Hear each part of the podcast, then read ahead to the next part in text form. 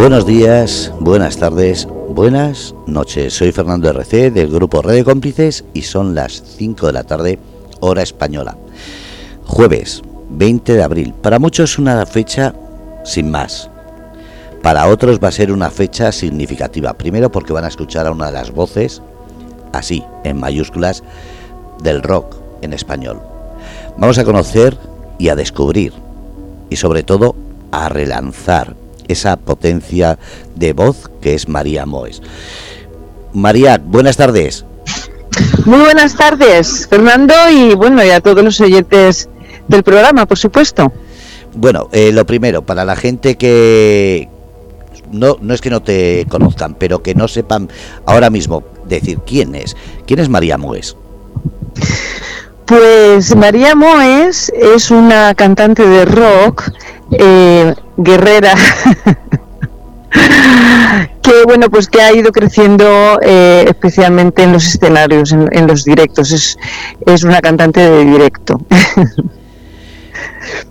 yo te descubrí en Garage Beat Club aquí en Murcia sí Eres una persona que en el directo gana muchísimo. He escuchado el disco que me dedicaste y la verdad es que es un disco potente. ¿Cómo te identificas como, como músico? Em, pues yo creo que lo que más me identifica es, eh, eh, sobre todo en directo, que es donde yo, como te he dicho antes, he ido creciendo y donde yo em, me siento, o sea, en directo, eh, yo creo que lo que más me identifica es la energía. De hecho, yo me siento así y la gente también me lo dice muchas veces, que destaca mi energía. Entonces, soy una cantante enérgica. Entregada. ¿Perdón? Entregada, una persona que, lo da todo en el escenario. Sí, aparte de eso, que, que, sí, que transmito energías, me siento con mucha energía arriba del escenario y, creo que es, lo que transmito. Sí. ¿Cómo es el mundo de, de la música? Porque siempre se habla, cuando se hablamos de, de cantantes mujeres, se habla poco se habla más siempre de que hay demasiado eh, nombre masculino y muy poco femenino. ¿Es así, pero porque no hay mujeres cantantes o porque no hay tanta, eh, digamos, diversidad en la música para la mujer? Pues es que el mundo del rock siempre ha sido un mundo de hombres, entonces aunque ahora eso ya esté cambiando, pero todavía no creo que no ha pasado el tiempo suficiente como para que eh, se haya equiparado la participación del hombre y de la mujer en, este en este campo, ¿no? Pero sí que es cierto que el, el rock siempre ha sido un mundo más masculino que femenino. Yo recuerdo cuando yo empecé hace muchos años y quería ser cantante de rock, eh, a mí las bandas me decían que querían una voz masculina porque las, voces femeninas no tenían la misma fuerza. O sea que, eh, que ha sido así durante muchos años. Pero hay que recordar eh, cantantes como el de los Judas, Ángeles del Infierno, son cantantes que han tenido un reconocimiento mundial y sin embargo el de la mujer puede ser igual o mejor en ese sentido. ¿Por qué siempre esa traba? Pues yo creo que es una cuestión social, ¿vale? Eh, tenemos una lucha muy grande desde hace muchos años contra el tema del machismo y, creo que todavía nos queda mucho camino y, ya no, entonces eso se ve reflejado en todos los campos, incluido el de la música e incluido el del rock. Eh, eh, luego dentro de la música hay estilos que eh, por su forma, mm, pues a lo mejor son menos sensibles a este tema, ¿no? Pero como te decía antes, especialmente en el mundo del rock, eh, ha sido más masculino que femenino hasta hoy. ¿Vale? Te voy a picardear un poco. ¿Me lo permites? ¿Fernando? Perdón, que es que te he perdido un momento. Te voy a picardear un poco. Vale.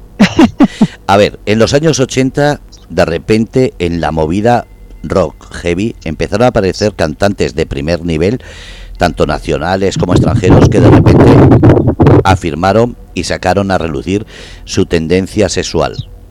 Sí. ¿No fue ese momento un momento para aprovechar la mujer a demostrar que valía tanto como esos que entonces salían del armario y lo digo con total respeto, pero me llamó mucho la atención eso, que se aceptase mejor a un cantante gay como fue el de los Judas, que fue tremendo el socavón que pegó, y de repente las mujeres se callaron. Porque es que creo que son temas diferentes, ¿vale? Porque aunque un hombre sea gay, sigue siendo un hombre. ¿Me entiendes? No, no es lo mismo que una mujer. Hombre, yo te, lo, puedo discrepar, porque yo me acuerdo como crío, me llamó muchísimo la atención que de repente uno de los ídolos que tenías, que era el heavy, el rock, era lo más varonil y de repente te dicen, no, es que el cantante que tú tienes eh, es, es maricón, que entonces no era gay, era maricón. Sí, entonces, era así, o mariquita o maricón. Exactamente, y de repente escuchabas a, cantantes de, de, la escena como Luz Casal, como eh, gente que en ese momento estaba y decías, ¿qué diferencia hay? ¿Por qué no se acepta igual? Y, pero era, era chocante. Sí, pero yo sigo pensando que son temas eh, diferentes. Quiero decir, aunque un hombre sea gay y dentro de la sociedad en esos momentos que rechazaba bastante la, homosexualidad, todavía no estaba bien aceptada y no era bien vista, eh, eso era un tema, ¿vale? Y otro tema es que una mujer cantara o tocara la guitarra o tocara la batería en un grupo de rock. ¿Me entiendes lo que te quiero decir? Sí, las Bagel, por ejemplo. No, no, la gente no lo asociaba eran dos temas diferentes. Estamos hablando, por ejemplo, eh, a nivel internacional, Paz Benatar, Las Bagels, un montón de grupos de mujeres lideradas. Por ejemplo, eh, fue un icono. Sí, bueno, aquí teníamos Azucena, entonces, y poco más. A eso me refiero. No salió ese movimiento de decir, estamos aquí. Eso es lo que me chocó a mí mucho. Sí, bueno, eh, yo no te sé decir porque en aquel momento yo era muy muy joven o muy pequeña. sí, en ese sentido te saco unos años. Pero sí te puedo decir desde mi experiencia que a mí personalmente me costó mucha lucha que ser aceptada eh, dentro de ese mundillo y eh, aún después de muchos años de, conciertos y de, de lucha, ¿vale? yo todavía tenía que demostrar mucho más mi valía que un compañero masculino. Eso es algo que lo he llevado casi siempre a mis espaldas. Hoy por hoy, yo te digo, mm, es, la cosa ha cambiado, ¿no?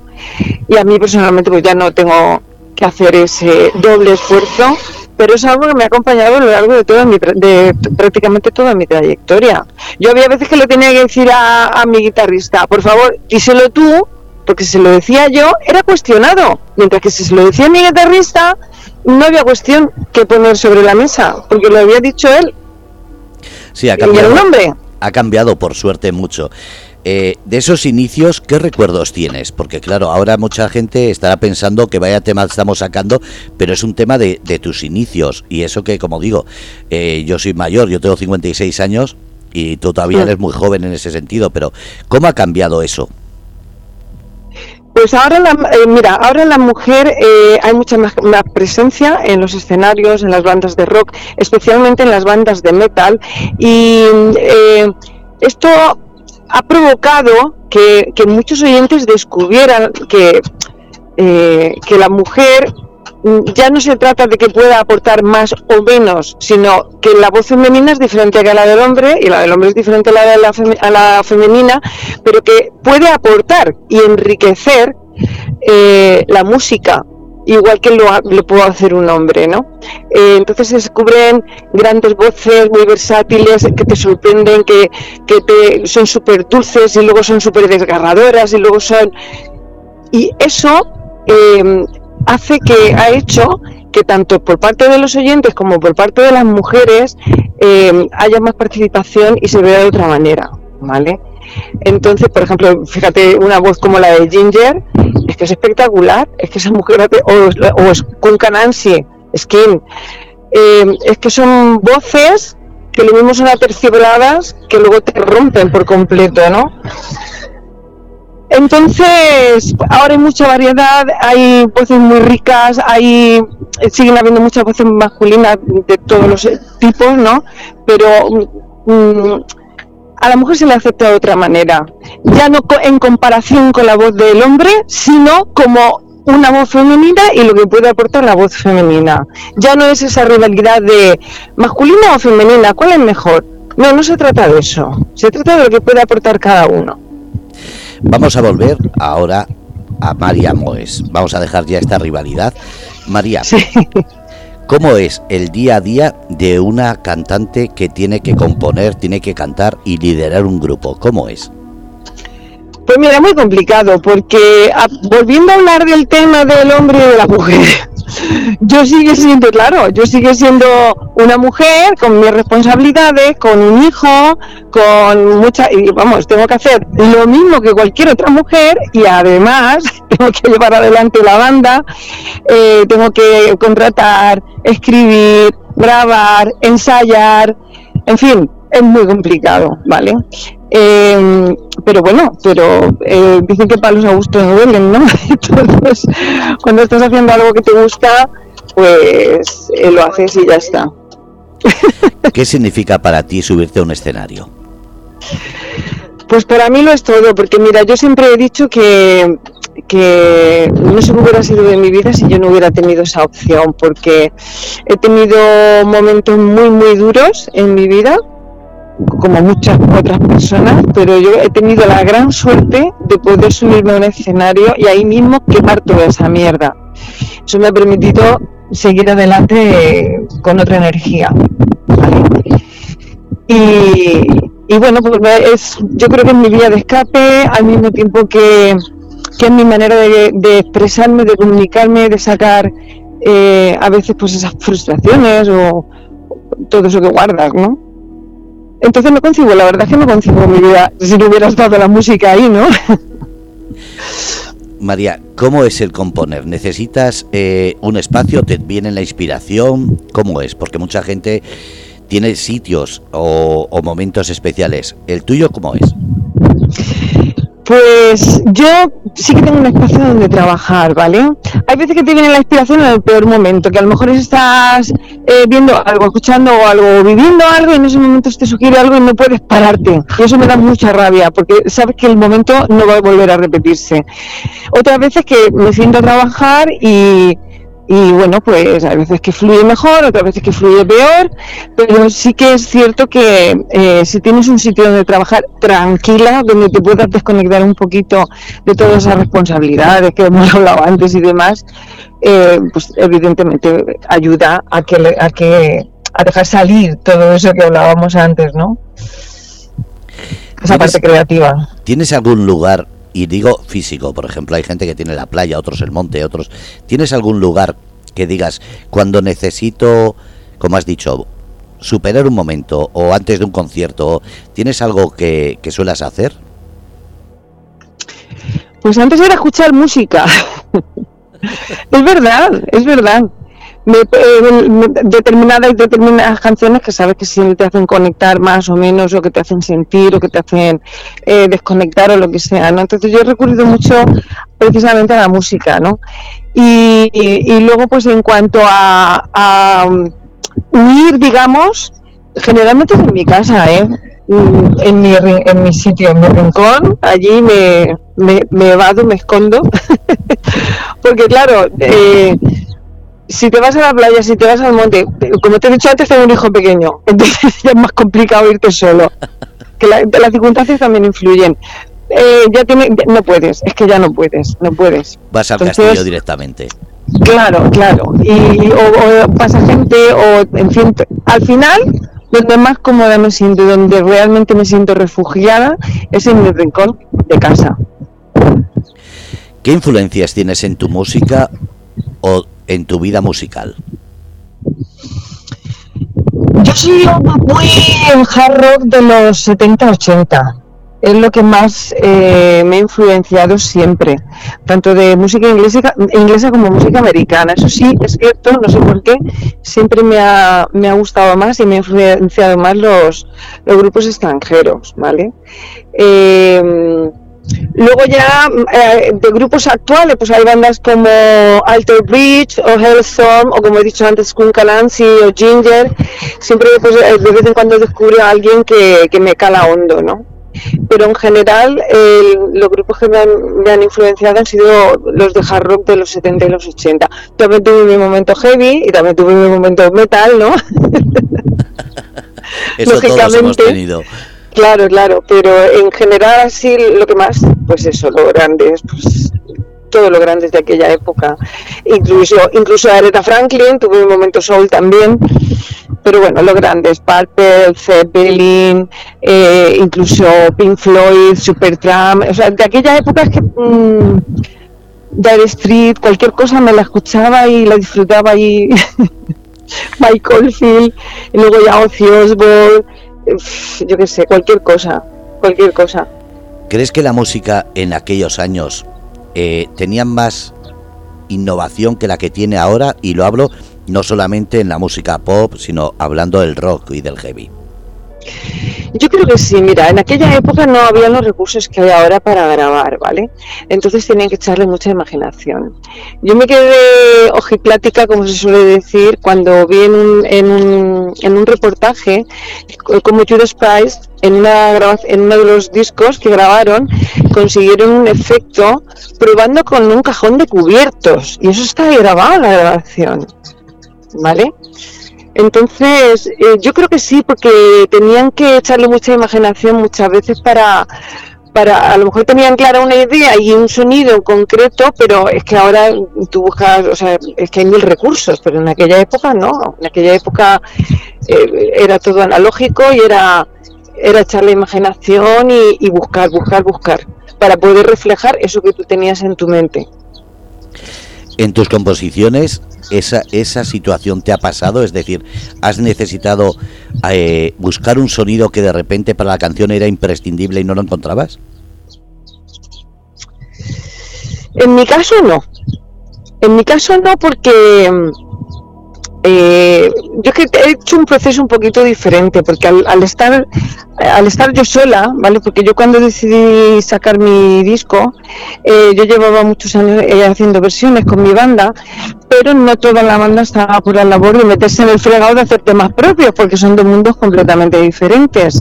Entonces lo que hice fue contratar músicos de estudio y con Tony, mi guitarrista, que sí que participó y de hecho es coautor de algunos de los temas, y con Ovidio López, que fue el otro coautor, eh, y ya hicimos las canciones, hicimos una, una preproducción y luego nos metimos en el estudio. Entonces fue, es diferente, no es lo mismo que meterte con tu banda en un estudio a componer y, a, es diferente, es un proceso diferente. ¿vale?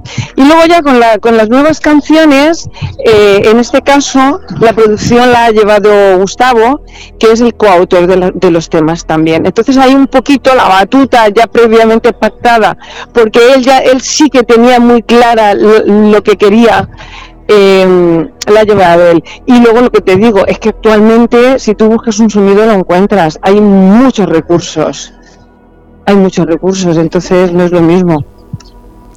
Es que lo encuentras, es que lo encuentras en cualquier, es que lo encuentras, es muy fácil. Bueno, no es fácil, pero que, que no es difícil, vamos.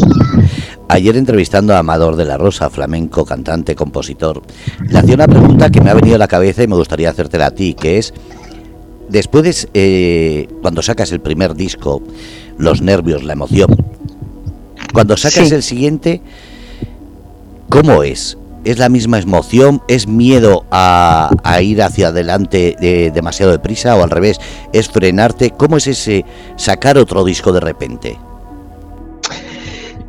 Es diferente, porque cuando sacas el primer disco, en, para mí, o sea, el mundo de los temas propios era totalmente desconocido. Yo tenía mucha experiencia, pero dentro del mundo de las versiones, porque sí que había sacado temas propios, pero no eran mis, o sea, no eran mi proyecto, ¿vale? Eh, eh, cuando empecé, empecé con Isis, eh, nos llamábamos Isis, y ahí sí que hicimos temas propios, pero nunca llegamos a sacar un álbum.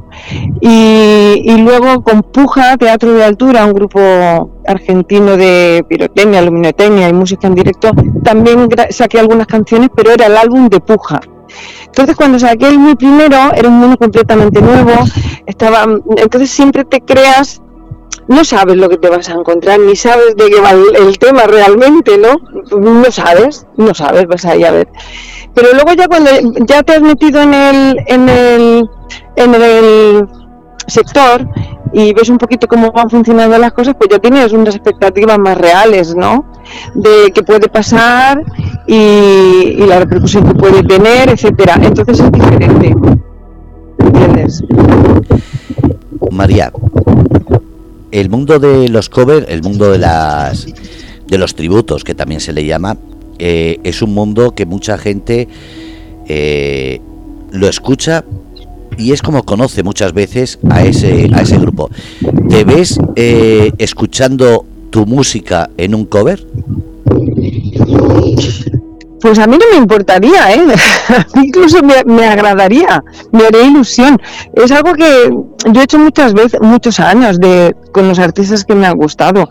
Entonces, si alguien hiciera mis canciones, eh, para mí sería un elogio. Uy, pues le gusta lo que hago, ¿no? Y hasta el punto de que lo está haciendo. a mí me haría ilusión, la verdad es que sí. que no eres de las que se enfadaría diciendo, madre mía, eh, Hombre, si no me humillan no tengo por qué enfadarme. claro.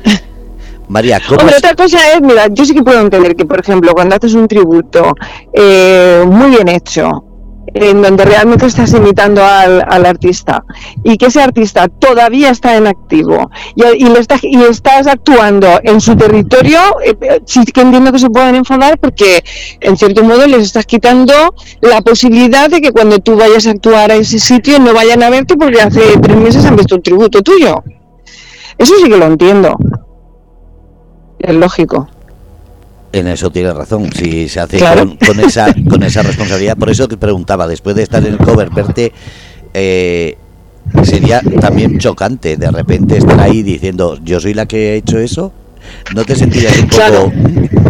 No, lo que pasa es que yo los yo tenía una banda de versiones. Entonces yo hacía eh, pues un tema de la Creedence, un tema de Purple, un tema de ACDC, un tema de ZZ Top, un tema de, de yo que sé, de Janis Joplin. O sea, hacía un, un surtido variado, o de Joan Jett, de, de, todos los temas clásicos que a todo el mundo le gusta y además gran parte de ellos los personalizaba, los llevaba a, mi estilo, a mi terreno, con, tal como sonábamos la banda.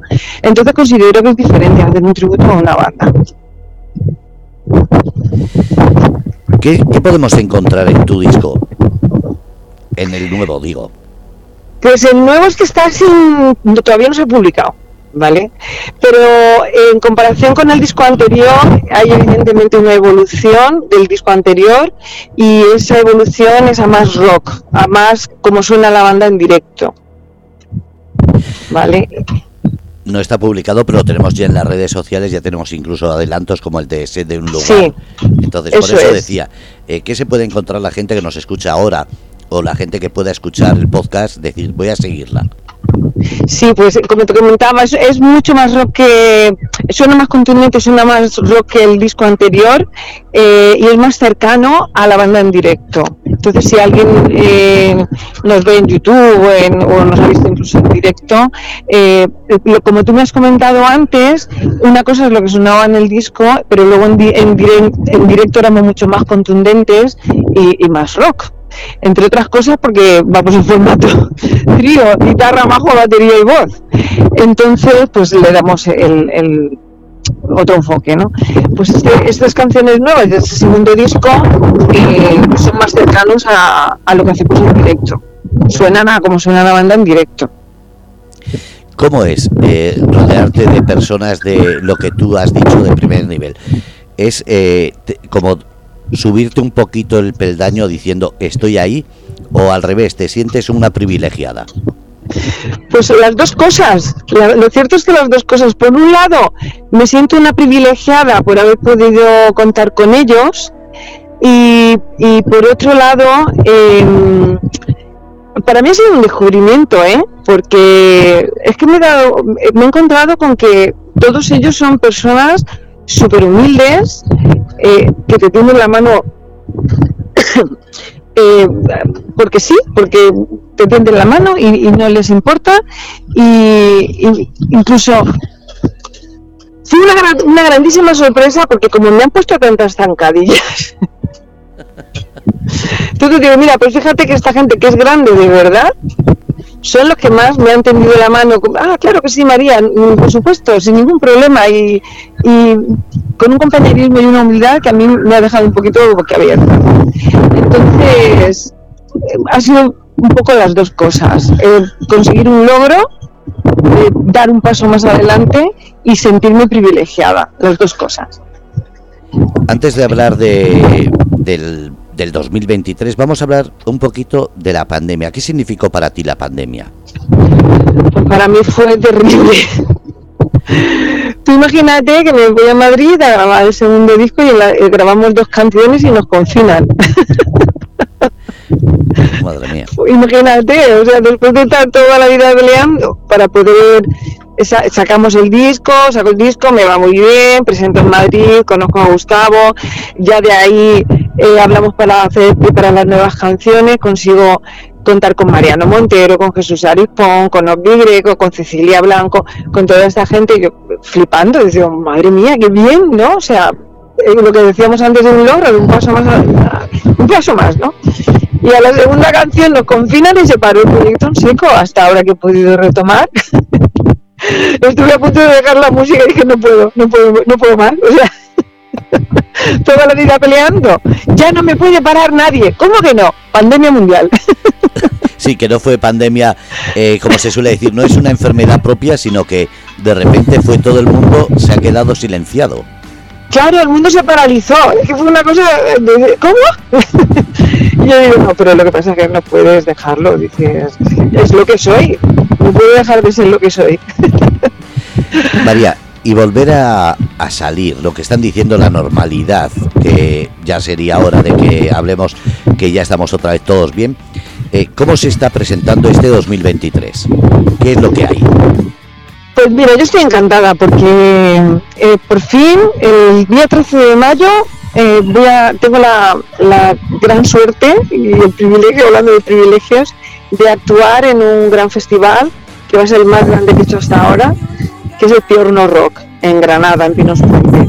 Allí voy a, voy a actuar con bandas como Sauron, eh, Saratoga, Legión y otras bandas, ¿no? Entonces estoy encantada porque, ya digo, es el festival más grande que voy a hacer. Hace poquito hice otro en Totana también con Metaleros del Valle y la verdad es que a mí se me está presentando bien el año. Ahora bien, yo creo que a pesar de esto todavía no hemos vuelto a la normalidad, porque es como, tengo la sensación de que estamos como en una montaña rusa. Ahora parón en seco, ahora acelerón, ahora, ¿me entiendes?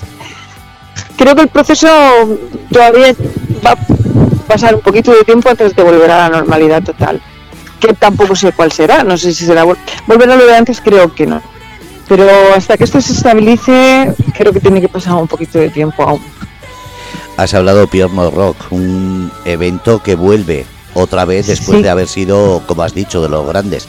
Eh, ¿cómo, ¿Cómo es la situación de un evento así? Porque claro, estás eh, estamos acostumbrados todos a ver esos grandes eh, escenarios, esos grandes artistas, y de repente tú estás ahí y de vuelta en algo que la gente estaba deseandito. Sí, yo estoy eh, feliz, que no encuentro el, adjetivo apropiado. Estoy feliz porque eh, cuando grabé el disco fue un sueño cumplido, cuando me metí en el estudio con estos artistas fue otro sueño cumplido y ahora cuando pise ese escenario será otro sueño cumplido. Eh, va a haber muchísima gente, además por suerte voy a tocar la, voy a actuar la tercera, con lo cual ya habrá mucha gente y bueno, no me da miedo porque ya digo, llevo muchos años en los escenarios. Eh, lo que realmente me preocupa es poder dar el 100% y que mi banda pueda dar el 100%. Eh, estamos preparándonos para ello. Y el resto te lo tendré que contar después. yo, yo encantado de que vuelvas a contarlo. Y ahora vamos a ir más cerca. ¿Cómo ha sido en Totana? En Totana fue estupendo. Mira, una gente estupenda, la organización fenomenal eh, y luego las otras bandas muy jóvenes todos, eh, con mucho nivel y la verdad fue un ambientazo increíble en, los, en camerinos.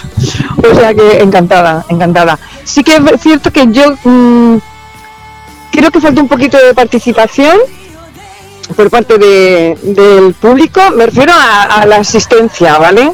Yo esperaba que hubiera un poquito más de asistencia. También es cierto que hizo un calor horrible ese día, más que ahora incluso. Eh, pero por ya te digo, la organización fantástica, las bandas fantásticas y, el público además responde súper bien. eh, con todas las bandas en general. O sea que muy bien, me traigo un muy bonito recuerdo de ese festival. ¿Te gusta subirte al escenario porque dices que te... Ah, bueno, yo lo he visto, eh, te entregas totalmente. Eh, ¿Qué prefieres? ¿El garaje Big Club como sala, eh, es decir, las salas de concierto, o como Totana, un sitio abierto? Son amores distintos. en una sala eh, es, tienes el público más cerca, es más cálido, ¿vale? Y en un escenario grande, en un festival, es como más salvaje, ¿vale? Son amores distintos. Pero también es cierto que cuando fluye la energía entre el público y, la banda, es más grande, ¿me entiendes? Es un poco ahí. Em, precisamente bajo las luces, que es el último tema que, que he publicado, habla de eso, se produce magia. Luna está en, el chat y dice, me alegra escucharte aquí en Radio Cómplices, te conocí en Murcia en el garaje Big Club, saludos, una mujer con muy buena energía. Eh, gracias, muchas gracias. ¿Cómo es eh, ese, ese escenario? Porque claro, en una sala, en un concierto grande, no sabemos si de verdad te das cuenta de las caras y de la... porque las luces os ciegan muchas veces, pero eh, ¿se nota ese apoyo? ¿Se nota esa gente involucrada? ¿Se nota, da igual el tipo de concierto, sea grande o, una sala? Sí se nota, sí. Aparte, aunque sí que es cierto que a veces en las luces te ciegan, pero sí que ves muchas caras y ves eh, la reacción de la gente, y aplausos y las manos, y sí que se ve. ¿eh? no es que lo veas como en una sala, que los tienes delante y ahí se ve mucho mejor, pero sí que se ve. Y, luego lo que hablábamos antes, no solamente se ve, sino que se siente la energía de la gente. Eh, y eso es esa es la magia de la que hablaba. Cuando consigues conectar con la gente y la gente te devuelve esa energía, es maravilloso. Es que es maravilloso. Es por lo que estamos ahí. ¿Qué, esperas de este 2023? Eh, espero poder publicar el disco y que a la gente realmente le guste. Es lo que, lo que quiero. Que a la gente le guste las canciones, que las disfruten, que las canten. Como he dicho en alguna ocasión ya que les, que les haga sentir cosas. Buenas o malas, pero que les haga sentir cosas. como me hacen a mí sentir cuando recurro a la música. Recurro a ello porque cuando me decías antes, cuando estás bien o cuando estás mal, yo recurro a la música, me pongo canciones que me hacen sentir, que me remueven por dentro del alma. Pues eso es lo que yo quiero con mis canciones y con, este, con estas canciones nuevas. No quiero despedirme sin saber qué significa para ti cada canción. Has nombrado Bajo las Luces y has nombrado la otra canción que acabo de poner que la estaba escuchando la gente, Sé de un lugar. ¿Qué significa cada composición? Porque es personal, es algo que necesitabas expresar. ¿Qué, significa cada canción que has sacado? Estas dos en concreto sí son personales.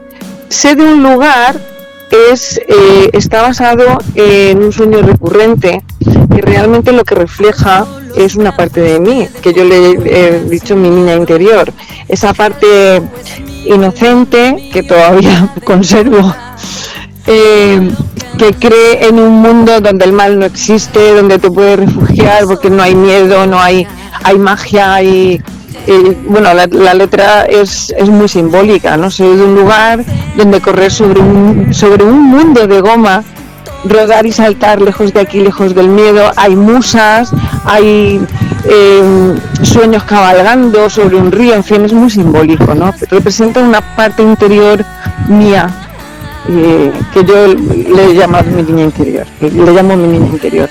Y luego bajo las luces quería hacer un homenaje precisamente al público de todo, es justo lo que estábamos hablando antes. Eh, cuando sales al escenario, ¿no? Eh, cierro los ojos, hay algo en el aire, algo de ti.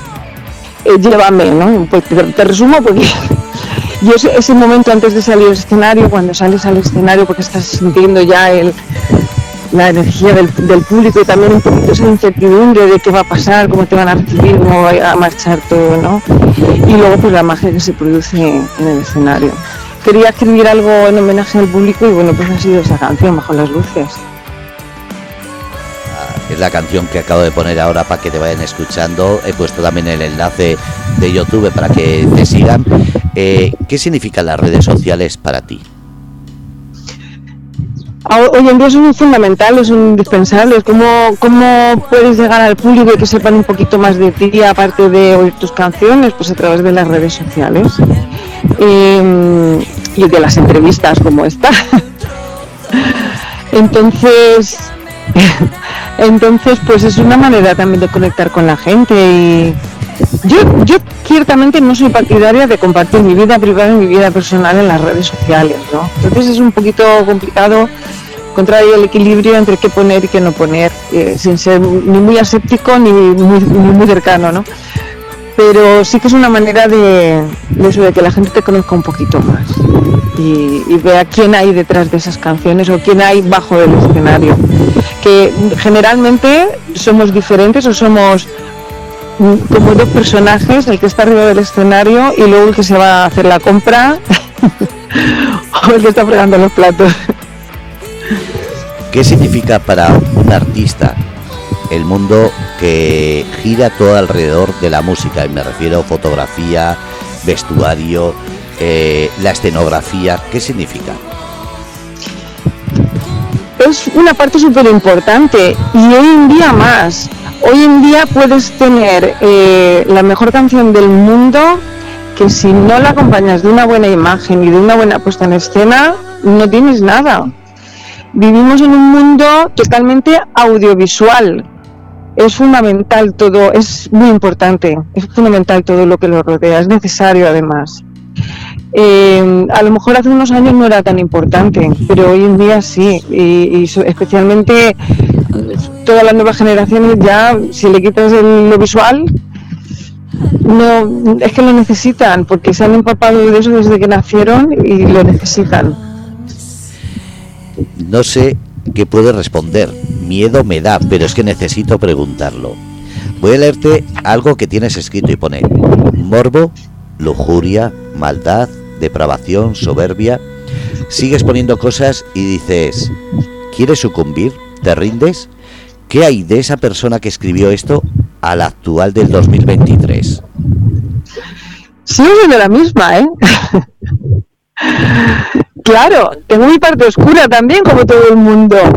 Ese tema que se llama maldad habla del morbo que produce, yo creo que al 100% de las personas, unos en mayor medida y otros en menor medida, las cosas malas. ¿Me entiendes? Desde los, desde los ejemplos más sencillos, eh, yo qué sé, la típica chica que le gustan los chicos malos, por ejemplo, ¿no? O, el, adolescente que, le llama la atención al gamberro de la clase y como que se, es que le despierta cierto morbo y siente curiosidad y le atrae, ¿no? Esos son ejemplos muy sencillos. Eso lo puedes llevar hasta el límite que quieras. O como está muy de moda, por ejemplo, True Crime, ¿no? Eh, entonces habla un poquito de todo eso. De cómo te seduce, cómo te atrae ese morbo y luego sucumbes o no sucumbes, pues eso ya es algo muy personal, ya depende de cada uno. Pero está ahí, yo creo que está ahí, es una parte del ser humano.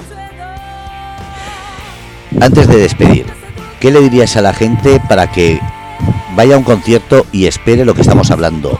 Un espectáculo tremendo, una música tremenda, una letra impactante, pero sobre todo entregada. ¿Qué, qué les dirías? Si te gusta la música de verdad y mm, eres capaz de dejarte llevar, ven un concierto, porque nosotros lo vamos a dar todo, solo faltas tú. Es que es así. Qué pena no poderte seguir en todos, porque de verdad, eh, como ha dicho Luna, el verte en el escenario es completamente diferente a escucharte en los discos. Yo aconsejo a todo el mundo que te siga. ¿Qué, ¿Cómo terminas eh, cuando terminas en el escenario y te vas al vestuario, ¿cómo, cómo es esa sensación?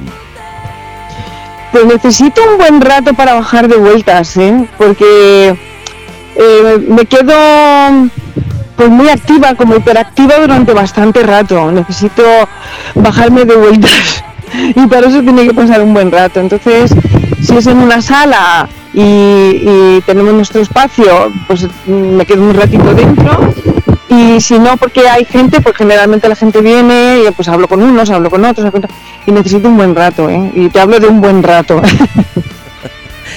y entre y antes de despedir esta esta pregunta, entre escenario y escenario, ¿cómo se pasan esos días? Porque claro, es lo que dices, bajas con ese subidón, pero después tienes que ya estar pensando en el siguiente. ¿Cómo cómo se pasa ese tiempo? Vuelves a, la a tu vida cotidiana, como te comentaba antes, es como si fuéramos dos personajes distintos. Eh, la, que está arriba del escenario y luego la otra que es una persona normal y corriente, pues con sus responsabilidades, con sus tareas, con sus cosas. Entonces, eh, pues un día tengo ensayo, otro día tengo entrevista, otro día tengo, tengo mi agenda bien organizada y ahí pues me organizo mis cosas. Entonces, pues ya vuelves a la rutina. Una vez que has bajado de vueltas, te vas a tu casa dormir y ya te levantas y ya eres la otra. Qué bueno. María, muchísimas gracias por estar en Grupo Radio Cómplices. Gracias a, gracias a ti y, gracias a, todos los oyentes. Yo encantada, ¿eh? Yo espero tener más porque, como digo, tienes muchas que, que hacer y venir a contar cómo ha ido. Ay, sí. Bueno, yo creo que va a ser mágico. No, tengo la menor duda. Bueno, te seguiremos en este en este año. A ver, eh, si vienes otra vez por aquí, avisa para que así te sigamos. Perfecto, sí, por supuesto que sí. Un abrazo enorme agradecido. Vale, eh, besos para todos y me reitero, muchas gracias. Bueno, pues habéis escuchado a María Moes aquí en Grupo Radio Cómplices en el programa Entre Líneas. Acabo de poner los enlaces de ese YouTube y el que quiera seguirlo, pues ahí está. Y ahora dejamos la música de ella para que podáis escucharla un ratito más. Gracias a todos desde Grupo Radio Cómplices.